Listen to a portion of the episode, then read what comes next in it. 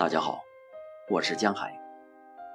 今天为大家朗读《门前》，顾城。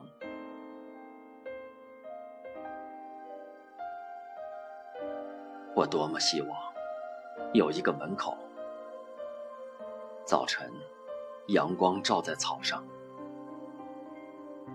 我们站着，扶着自己的门扇，门很低。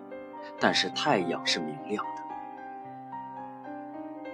草在结它的种子，风在摇它的叶子。我们站着，不说话，就十分美好。有门，不用开开，是我们的，就十分美好。早晨，黑夜还要流浪，我们把六弦琴交给他。我们不走了，我们需要土地，需要永不毁灭的土地。我们要撑着它，度过一生。土地是粗糙的，有时狭隘，